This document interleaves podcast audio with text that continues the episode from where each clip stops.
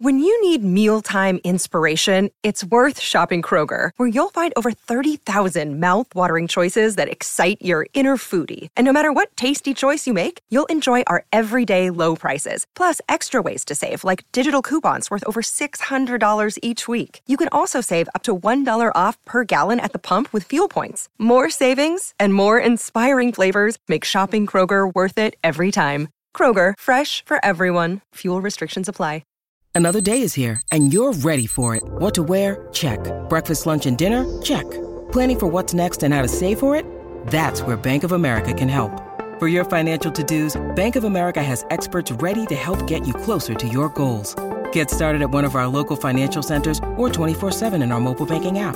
Find a location near you at bankofamerica.com slash talk to us. What would you like the power to do?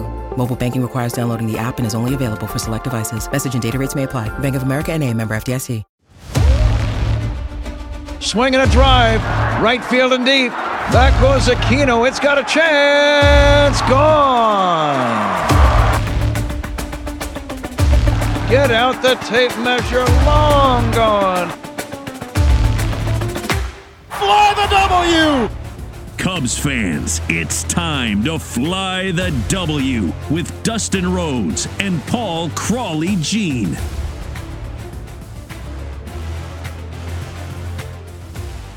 Welcome into another edition of the Fly the W670 podcast. I am Dustin Rhodes, executive producer of the Mully Haugh Show. You can hear the guys on 670 The Score every morning from 5:30 until 10. You can hear more of me with them. You can also hear me by myself from 5 to 5:30 as I warm things up on the official home of the Chicago Cubs. And I've got my good buddy Crawly with me, and this is season one, episode 16. Crawly, and we are calling this one "Limping into the Break." How are you on this Monday afternoon? I'm doing well. Um, you can follow me on Twitter at Crawley's Cubs. You can also follow us on Twitter and Instagram at FlyTheW670, on Facebook at FlyTheW, and you can email us at FlyTheW670 at gmail.com. When we were last together, Crawly, last Thursday midday, we were hoping and crossing our fingers and our toes that the Cubs would not get swept by the Mets, who were in and now out for a four game series at Wrigley Field. Um, I had said let's just not get swept, and I, my prediction I believe was one and three. You were a glass half full guy on this one, two and two, and of course you did not want them to get swept as they enter the All Star break. So let's take everybody through it, Crowley. Let's look at Game One. Keegan Thompson on the hill for the Cubs.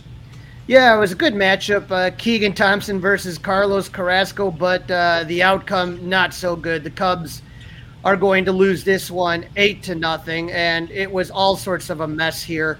Uh, top of the first, Marte with a one-out single and Lindor doubles, and right away in the first inning, the Cubs trail one to nothing. Uh, in the second inning, with one out, Edward es- Eduardo Escobar singles, Dominic Smith walks, Patrick Mazeika doubles, and the Cubs now trail three nothing. Starlin Marte will single home Mazeika, and the Cubs are down four nothing. Bottom of the fourth, Nico has a two out single. Manager David Ross comes out and he is ejected by the third plate umpire, uh, arguing whether Carrasco was balking or not. And so David Ross is going to watch the rest of this game from his office. Top of the fifth, one out. Keegan hits Pete Alonso with a pitch. He walks Jeff McNeil. He throws a wild pitch to advance the runner. He walks Luis Guillorme to load the bases.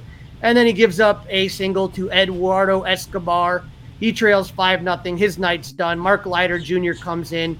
He gets out of the inning without any more damage, but definitely not Keegan's best start at all.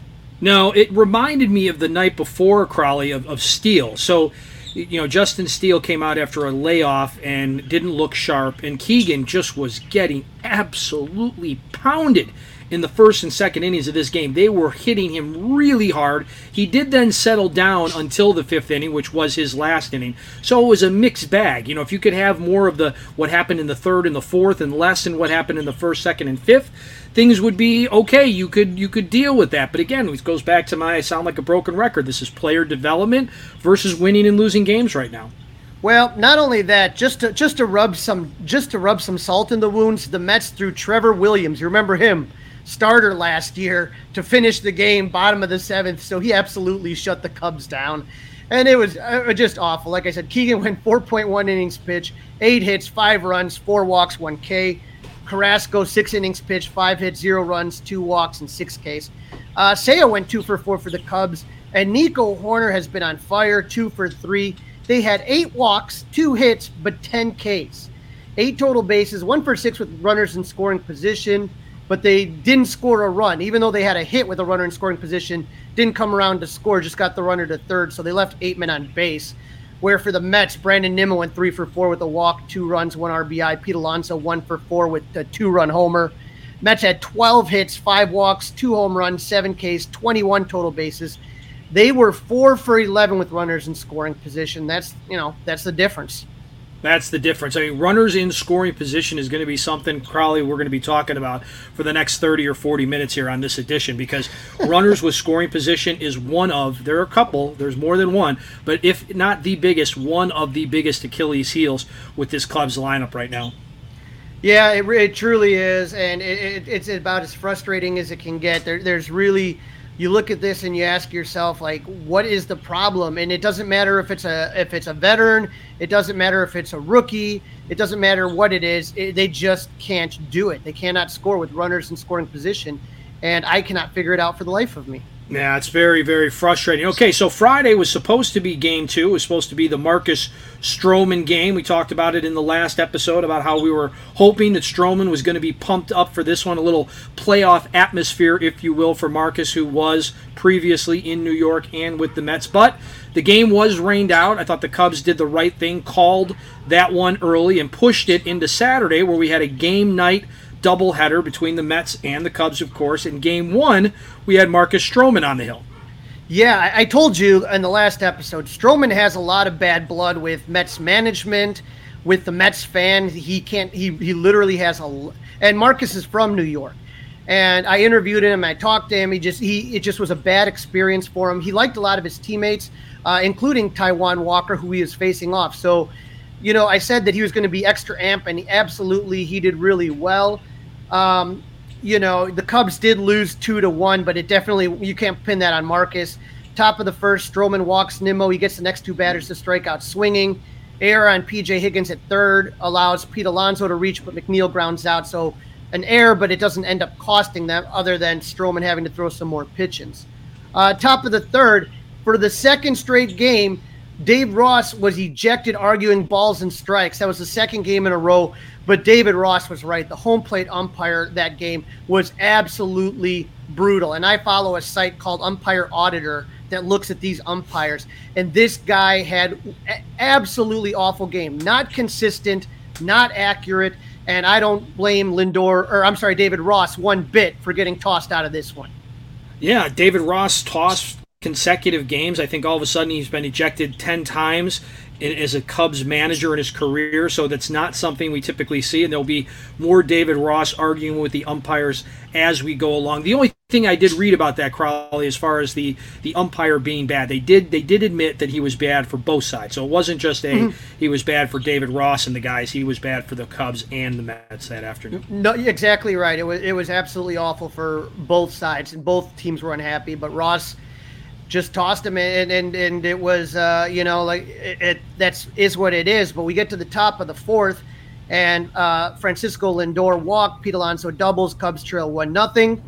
Uh, bottom of the fourth though the cubs answer back with one out. Suzuki singles.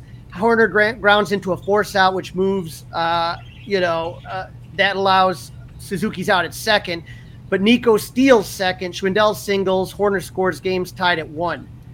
Bottom of the fifth okay Higgins doubles, Morel grounds out, Ortega strikes out, Wilson grounds out. So it's so frustrating in these kind of situations. Another example of runner in scoring position. Exactly, here, another runner in scoring position, right? Where where you have a runner at third and one out, and you cannot get a run out of it. Bottom of the seventh, Schwindel singles, Wisdom strikes out, Higgins walks. So you have runners at first and second, one out. Morel grounds into a double play just again, more runners in scoring position. The game goes to extras. And this was insane, right? You get to the bottom of the 10th. Nelson Velasquez replaces Frank Schwindel as the courtesy runner. So he starts on second, and Velasquez is very fast, steals third base, You have a runner at third with no outs.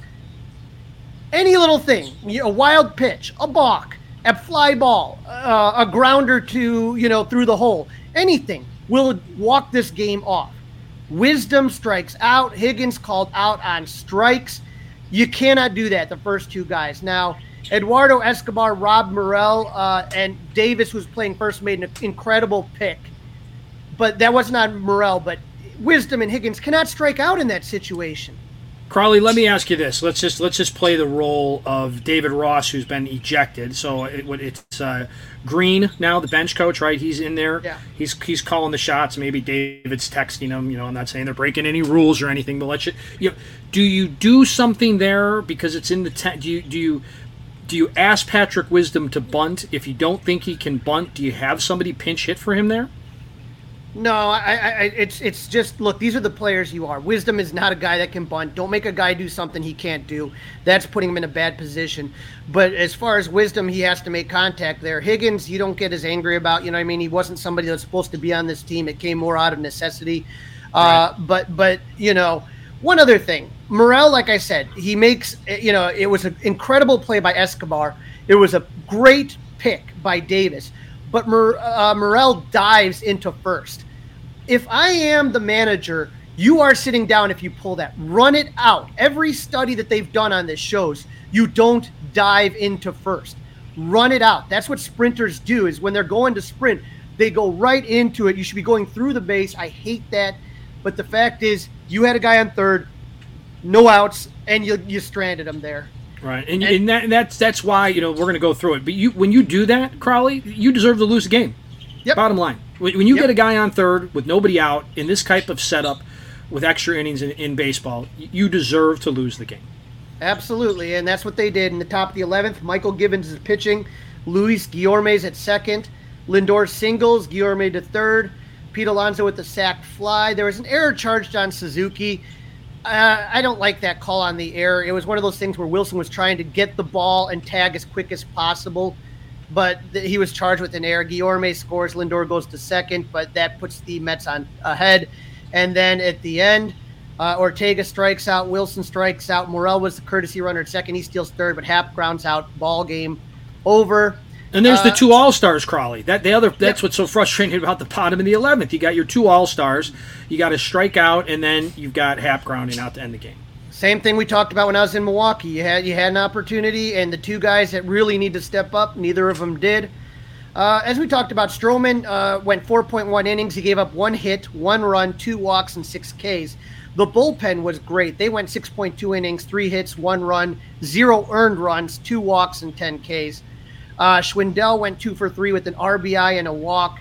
The Cubs grounded into three double plays, one for 11 with runners in scoring position, seven left on base. So is that uh, two for 19 in the first uh, two games, Crawly? Runners in scoring position, two for 17. I'm sorry, two for 17. Didn't mean to give the Cubs an extra bad nugget there. two for 17 after two games, runners in scoring position. And Walker was six uh, innings pitched, four hits, one run, two walks, five Ks. Lindor went one for three with a run and three walks. Mets for one for nine with runners in scoring position, eight left on base. But at the end, the Cubs should have won this game. Absolutely no doubt about it. Right. You only get one run, you're not going to win a lot of games. I, you know, Stroman was fine, the bullpen was okay, but you know, you got to get you got to get more than one run. You got to get at least three runs a game. I'm sorry.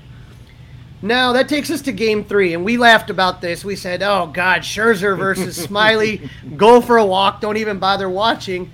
But it was a second extra inning affair, if you can believe that. Back to back. So, top of the second, two outs. J.D. Davis walks, Eduardo Escobar doubles. Jeff McNeil hit by a pitch. Bases are loaded. But uh, Tomas Nido flies out to end the inning, so Smiley gets out of that. Bottom of the second, Schwindel doubles, Wisdom strikes out, Rivas singles. You got first and third one out. Gomes hits a ground rule double. Schwindel scores. Rivas is third. If that ball stays in the park, it would have been two runs. Instead, it, it bounced right on the line almost and then hopped out kind of in the Bartman area. And the runners, so instead of that, you had runners at second and third, one out. Bote's called out on strikes, and Rafael Ortega flies out. Cubs lead one nothing. The Cubs with another golden opportunity, and they cannot put up a crooked number. So frustrating. You get to the it's almost top like they're allergic to crooked numbers or something. Absolutely. Top of the third, Nimmo singles. Starlin Marte reaches on a fielding error. Uh, Nimmo to third. Lindor grounds out to Wisdom. Nimmo scores. Marte to second, and the game is tied at one. Uh, we get to the bottom of the third, and this was interesting. So Marquee does this thing on Fridays usually, but they had to move it to Saturday because of the rain out, where they have David Ross mic'd up during the game, talking to his old buddy and partner Boog Sciambi, and Happ gets called out on strikes, and this is ridiculous. Home plate umpire John Tumpane, Happ turns around, he says something, and he just gets the quick hook. He's ejected, and Ross comes out, throws off the headset, jumps over the uh, gate, and argues to try, you know, try to keep him. There's nothing you could do at that point, but uh, you know, Ross didn't want what three straight ejections in a row.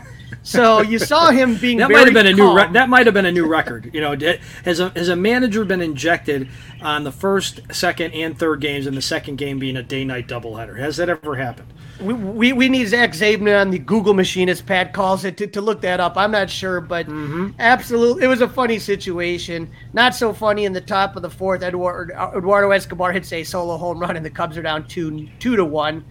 Bottom of the fourth, one out. Wisdom doubles. Rivas strikes out. Gomes singles. Wisdom scores. The game is tied at two.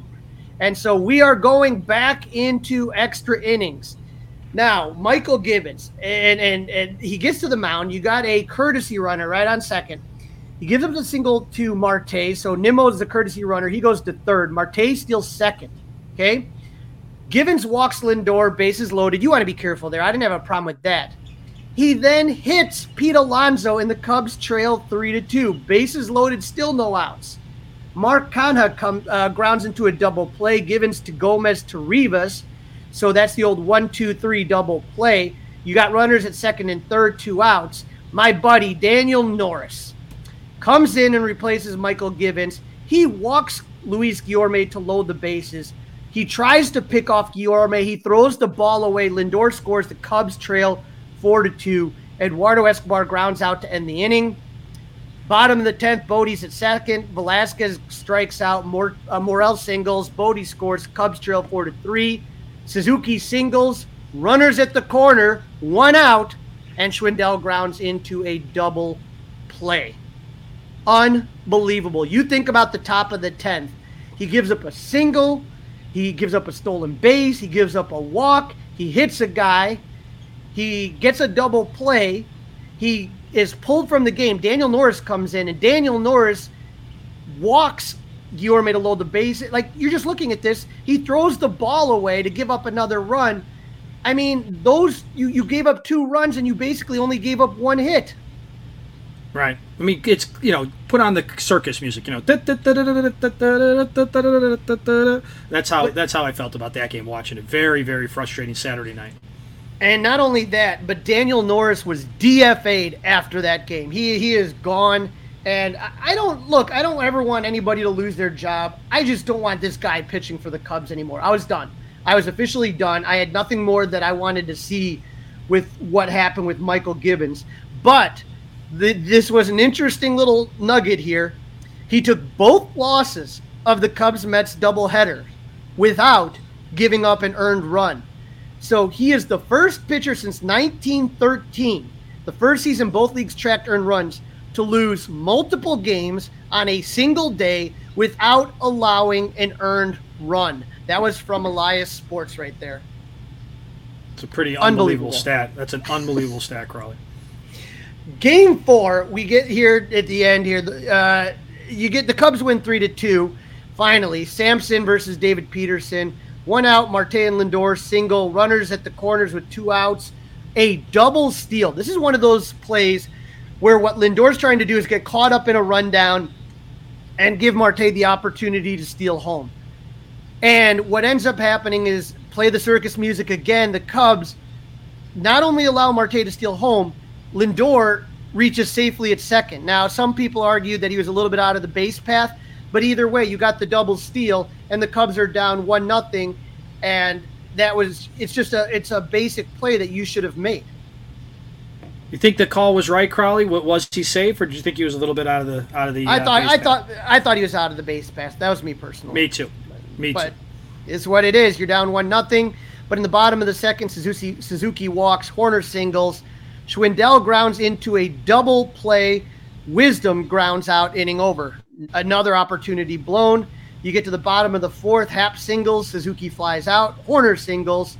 Schwindel reaches on an error by Escobar third. You got the bases loaded, one out, and thankfully Peterson gives the Cubs a gift. He walks Wisdom. The game's tied at one. Bote and Velasquez strike out. But again, that was a gift run. It's not like they're hitting with runners and scoring in position. But sometimes you need those gifts. Sometimes you need those gifts, Crawly. We'll take whatever we can get here. Top of the fifth, one out. Nimmo walks. Marte singles. Lindor flies out. Nimmo goes to third. Alonso singles on a pop that lands behind Schwindel, who was holding on Marte with two outs. So they were worried about Marte stealing, getting a base with two outs. Normally, you just play your your normal defense. And I love Frank Schwindel as a person, but he just looked bad on that play. Looked like you know which way do I go, which way do I go, and the ball just drops behind him. And Adrian Sampson, who we talked about, has done nothing but keep the Cubs in games. Just reacted, put his hands on his head, like how could you let that ball drop? And so the Cubs now trail two to one. Okay, and you get to the top of the eighth. Rowan Wick pitching. Lindor singles. Pete Alonso grounds out Lindor to second. Uh, Jeff Neal, McNeil pops out to Wisdom. Eduardo Escobar singles, but Francisco Lindor is thrown out at the plate by Velasquez to keep it a one-run game. A huge what a great, what play. a great play that was. Great play. so that be, right in the bottom of eighth, that momentum shift. Uh, you you sit there and you have Morel and Contreras with back-to-back singles. You got runners at the corners. Morel makes it to third on that. Happ grounds out a little ball to the pitcher, but that allows Morel with his speed to score. Suzuki pops out. The game's tied at two, and Suzuki pops out. You got two outs, and Hoerner with a clutch single. Contreras scores. The Cubs lead three to two. David Robertson picks up the save, and so the Cubs are able to salvage one. But Sampson, like I said, 5.1 innings pitch, six hits, two runs, two are earned. Even though that play by Schwindel should have been made, three walks, one K. Steven Brault, who was called up after Norris was DFA'd, went 1.2 innings, zero hits, zero runs, one K. Nico Hoerner, three for four with one RBI. Uh, Peterson on the other side went five innings pitched, three hits, one run, three walks, eight Ks. Marte and Lindor went three for four. But Dustin, I don't know. After the doubleheader, the Cubs win this one, and yay, hooray! I don't know if you heard David Ross's uh, interview after that game. It was an interesting interview that he had, uh, where he talked specifically. Let me let me put this up here for you, and and you could tell he was frustrated. Like I said, the Cubs had lost uh, both games of the doubleheader. They played absolutely sloppy ball, and I don't know which reporter asked it, but a reporter was asking, "Hey, what did you think about that? Uh, about about the game?" And one thing that he brought up during the interview was the fact that he's they're playing a first place team. Okay, fair enough. With a three hundred million dollar payroll, he brought that up. Were you surprised by that? That does that does surprise me. That does surprise me. Sounds like he's frustrated with the uh, the hand of cards that he's playing. That that Jed and uh, I guess Ricketts have given him to play. But I get that it's it's that time of the year. You know, we talked about the fact that Ross got run two times and maybe could have gotten run three times in both sides of that doubleheader, but didn't. Um, you know, he did go on to say later on that you know it was great to end this part with a win. He, he did I did hear him say that as well. But I get the frustration. He, he's just he's he's a he's a competitor, right? He's a competitor. He doesn't want to lose anything.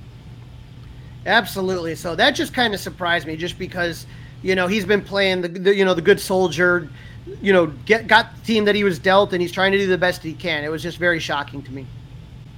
You're listening to the Fly the W670 podcast. This is season one, episode 16, and we're calling this one Limping into the Break. And as you're listening to this, the Cubs have reached the All Star break. We're recording this on Monday. We've got the Home Run Derby coming up, then we've got the All Star game coming up. But one of the things we keep on promising and keep on delivering is a look at the young Cubs, the guys that might be here the next time the Cubs have hopefully a good and then a great team. So this time we get to talk to Kohl Franklin of the South Bend Cubs.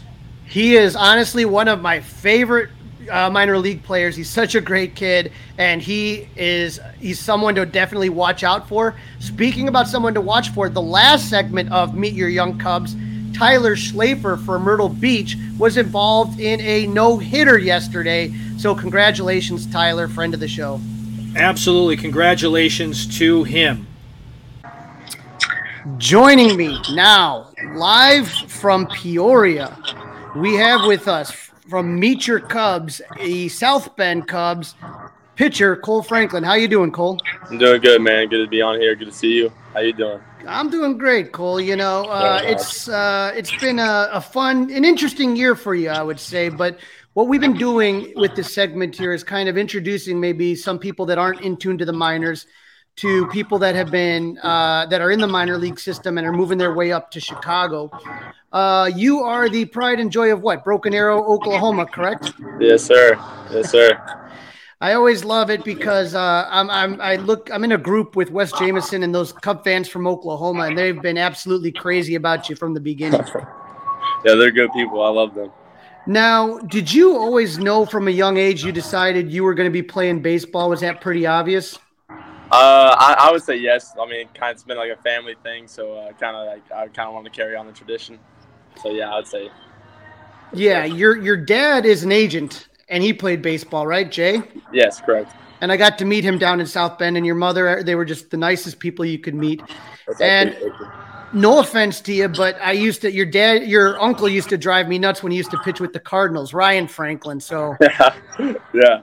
I remember him coming to Wrigley and shutting the down down the Cubs pretty good. But so you you, you know in high school you kind of had an injury to your foot, and it allowed the Cubs to kind of swoop up and take you.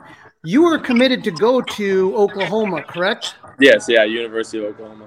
And you decided to sign with the Cubs. Was that a tough decision to make for you?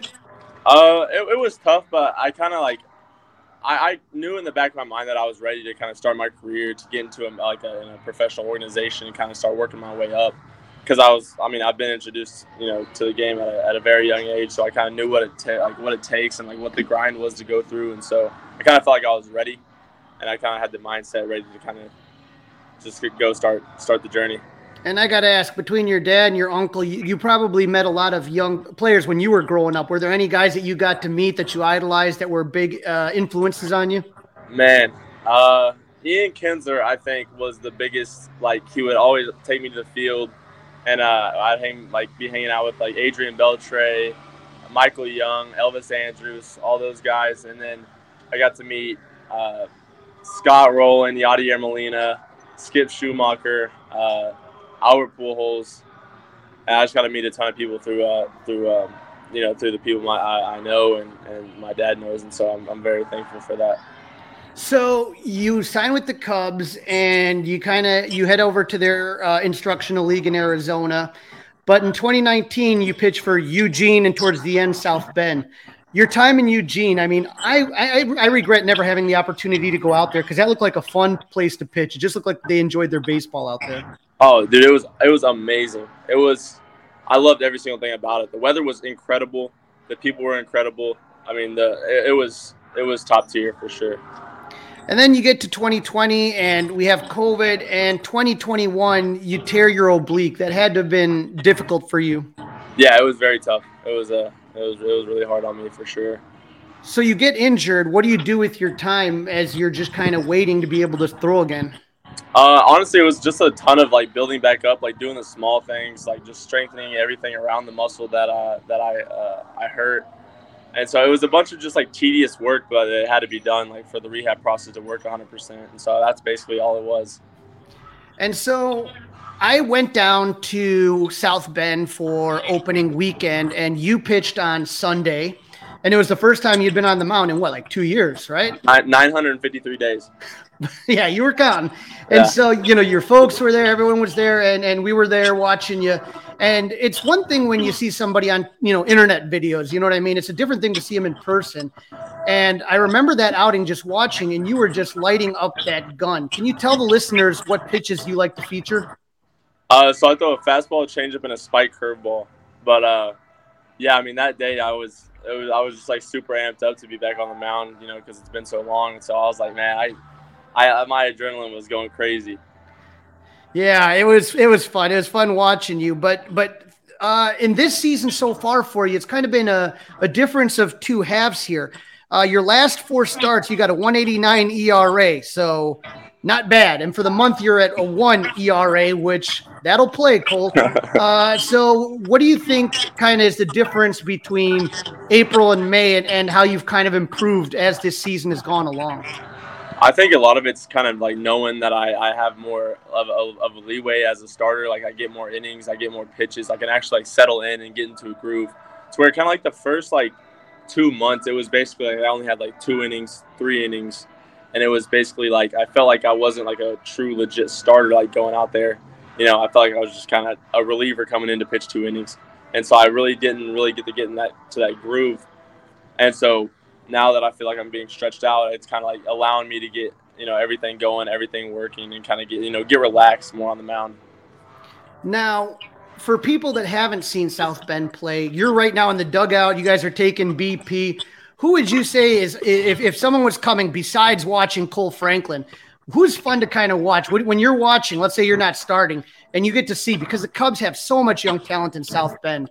Uh, you, a couple of your buddies just got uh, moved up to Tennessee, right? That was Yeah, uh, DJ Herz and Jordan Wicks. But who, for the average fan that's coming down there, who would you say, hey, you got to watch these guys? There's some incredible stuff going on.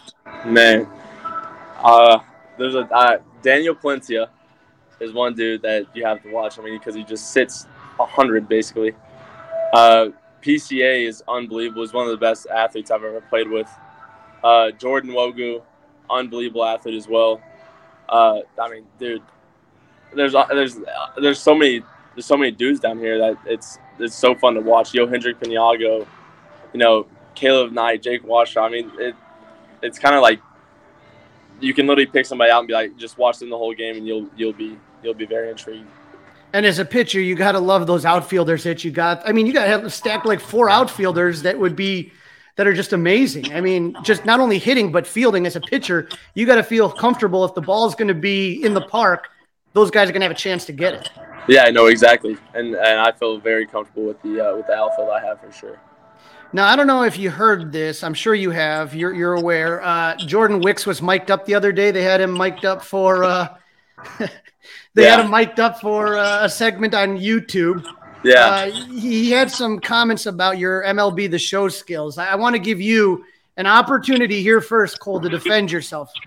um, I would say at the time that that recording was uh was happening, I was very bad at MLB the Show, terrible actually, and uh, so I'll I'll put that on myself as well. But now now I have uh I've improved. I've really worked on my game, and so I can say he he he, he can say I'm not the worst at least. Now, as far as you know, it's not just South Bend, but there's talent all over the system. Who are some guys that you would say these are guys that I'm kind of watching, friends of mine, and I'm kind of watching how they're developing, no matter where they are, whether they're in Tennessee or whether they're in Iowa. Brennen Davis, man, once he comes back, I cannot wait to see like how he does, and, and like he's an he's an unbelievable player. Uh, Ryan Jensen, one of my best friends, and he's got an electric arm too. He's back up to 100 his last outing. Uh, Cam Sanders, that dude's disgusting. Cole Roederer, I mean, those are those are kind of like my closest like dudes that I always I always watch and make sure I, I check up on. Yeah, and, and and you have been to Wrigley before. Some people that I've some some prospects I've talked to never been to Wrigley. You have been to Wrigley before when you were younger, correct? Yes, correct. Yeah. And so, have you thought about the pos? You know, just ever imagined yourself on the mound at Wrigley, starting in front of forty thousand? Man, I that, every every time I think about baseball, that's all I can think about, and so I mean, it's always in the back of my mind. Well, Kohl, I really appreciate you. I mean, here you are at the game, and you start. Your next start is when? Tomorrow? No, it'll be next Sunday. Next Sunday. Okay. Because we have you All Star break this week. Nice. You get a little bit of an all star break, and PCA's over at the Futures game, which is starting uh, relatively soon. Where could people go to follow you in the progress of your career? Twitter handle, Instagram account, anything you want. Uh, my Instagram is at Kohl, just at K O H L, and uh, my Twitter username is KohlRF, K O H L R F. All right, Kohl. I appreciate you taking a couple minutes, and we look forward to watching your progress. And and and I promise you, the day that you are on that Wrigley Field mound, I will be there cheering for you, buddy. Yes, sir. Perfect. I appreciate you. Thank you for having me. You're welcome. Take care, Kohl. Yes, sir.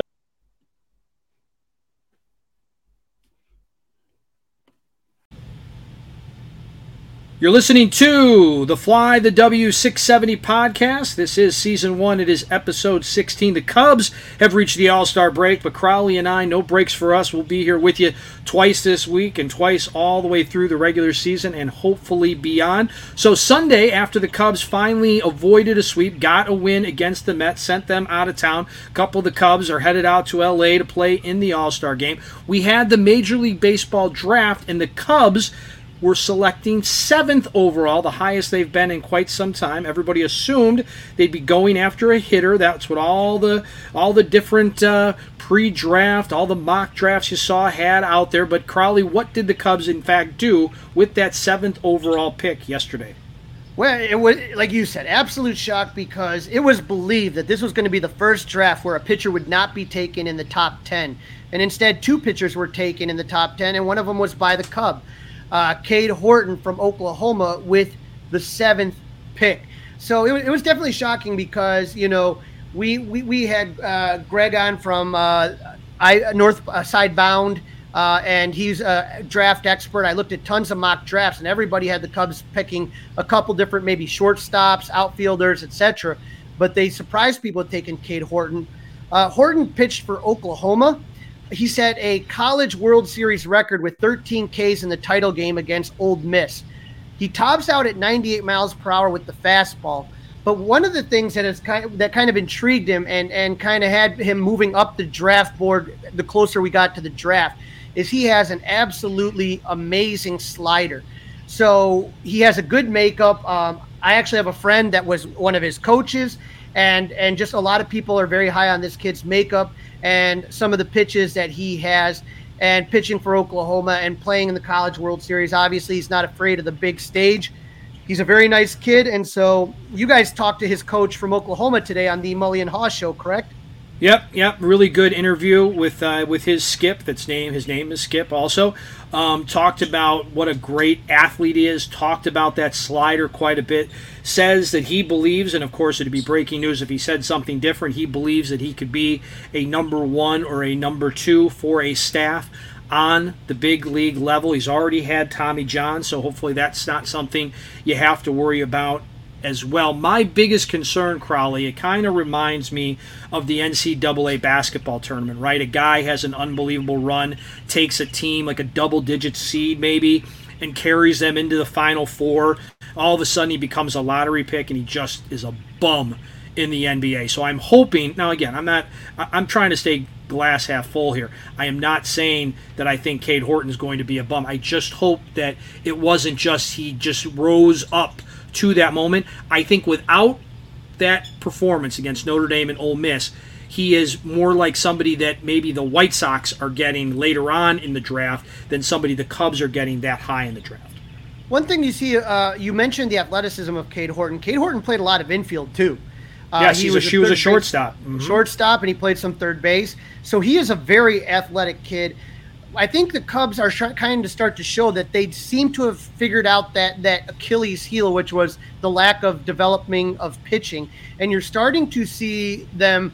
Whether it's Jordan Wicks, who was last year's uh, draft pick, whether you're talking about Max Bain, Kohl Franklin, who we interviewed, you're start Daniel Palencia, you're starting to see them develop more pitchers. And so I think that they believe there's something there, both with Cade Horton and their second round pick, Jackson Ferris out of IMG Academy, uh, Florida, that that they can work with and and develop. Again, remember from the interview we did last week, it takes a while. These this is not basketball, this is not football. You may not hear about these kids for 6 or 7 years and just kind of be like, you know, who knows. But let's let's see what happens with Cade Horton because he is a college he came out of college, and so you know he's not a high school player, so he's a little bit more polished. Let's see where he where they put him next year if he uh, starts at maybe high A or even double A. Who knows? Yep, and by the time we get with you guys later on this week, we'll have the rest of the Cubs draft picks as the Major League Baseball draft is continuing. As Crawly and I are recording this for you, we've reached the All Star break. It is Mondays, Crawly, so that means it's home run derby time. Little Cubs connection as Kyle Schwarber is the overall number one seed. I don't know if that's a little bit more bittersweet for Cubs fans or not. I know it stings myself a little bit. And in round one, Crawly, he is matched up with Albert Pujols, kind of uh, a commissioner deal, if you will. But I look at it as Cubs versus Cardinals, even though Kyle is not a Cub anymore. And I would just be thoroughly disappointed if Kyle doesn't absolutely dominate Albert Pujols tonight. Okay, this to me, this is personal, and I'm gonna tell you. First of all, I know I've gotten to meet Kyle Schwarber at different events at Club 400 and other places. He's one of the greatest guys you will ever meet. Uh, a friend of mine was his uh, her his ring bearer. She delivered the ring to him. I have a personal connection with Kyle, and I was so angry in 2018. And, and I know there's Cub fans out here that remember this. The All Star game was in Washington, right? And it's Kyle Schwarber versus Bryce Harper, who at that time was playing for the Nationals. And Kyle Schwarber put on a show, right? And all of these players, they're all mic'd up when they're doing the home run derby. And Kyle Schwarber just rocks it.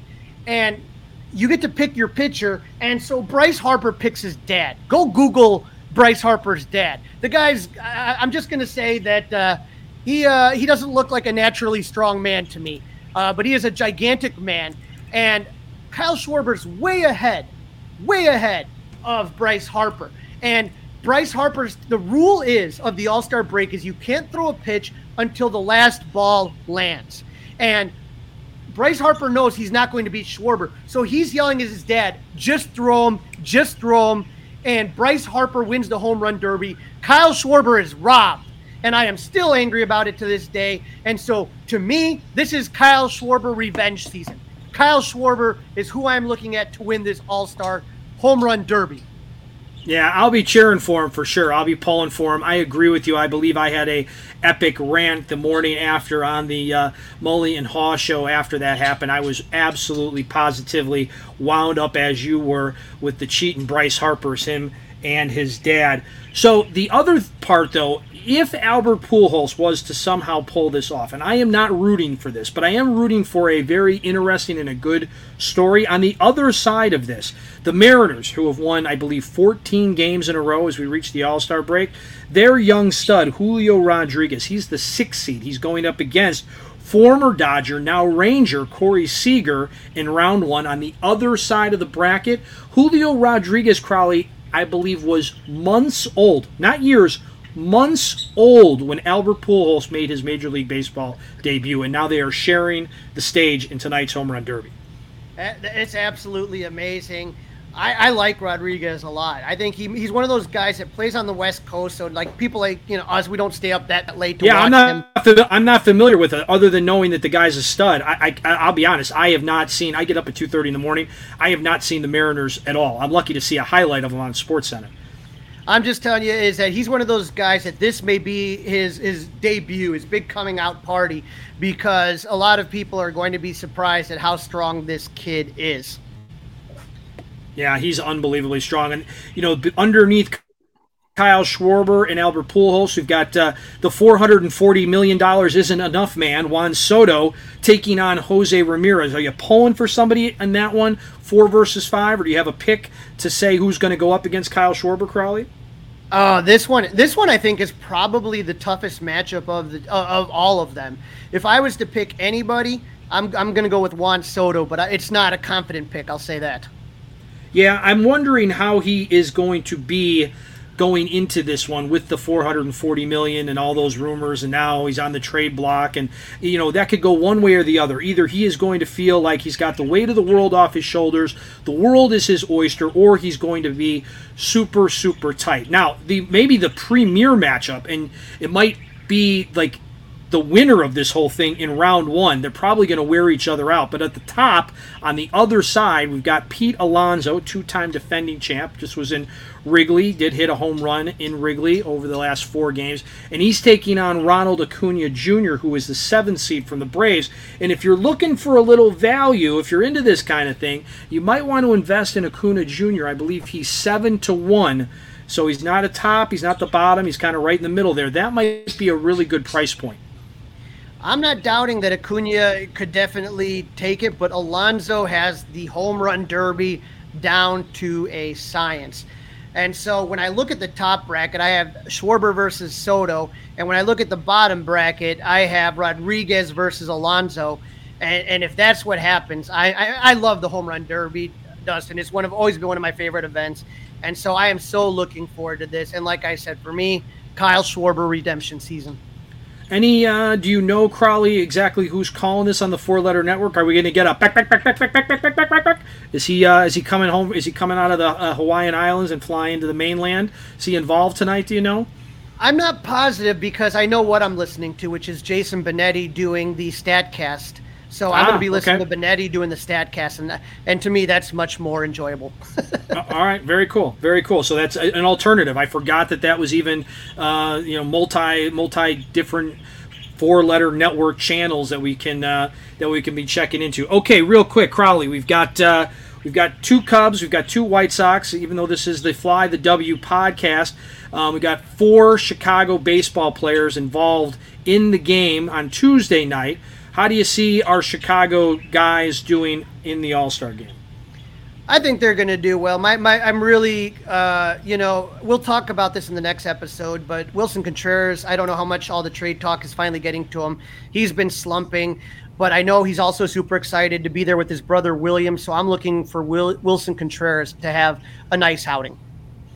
Yeah, obviously I'll be cheering for Willson. Um, hopefully he'll be in there three innings, maybe tops, maybe maybe four at, the most. Um, you know, maybe Liam Hendriks will get to save the game for the uh, for the the American League. Just hopefully not with like Ian Happ at the plate. I, I do always love when we get the the Chicago versus Chicago in the All Star game. It's not as special as it used to be, obviously with the. Uh, the teams playing six times a year in the in the interleague matchups, but it is kind of cool when you get um, two teams from your city facing off in the All Star game in a in a batter hitter situation. Absolutely, it'll be fun to watch.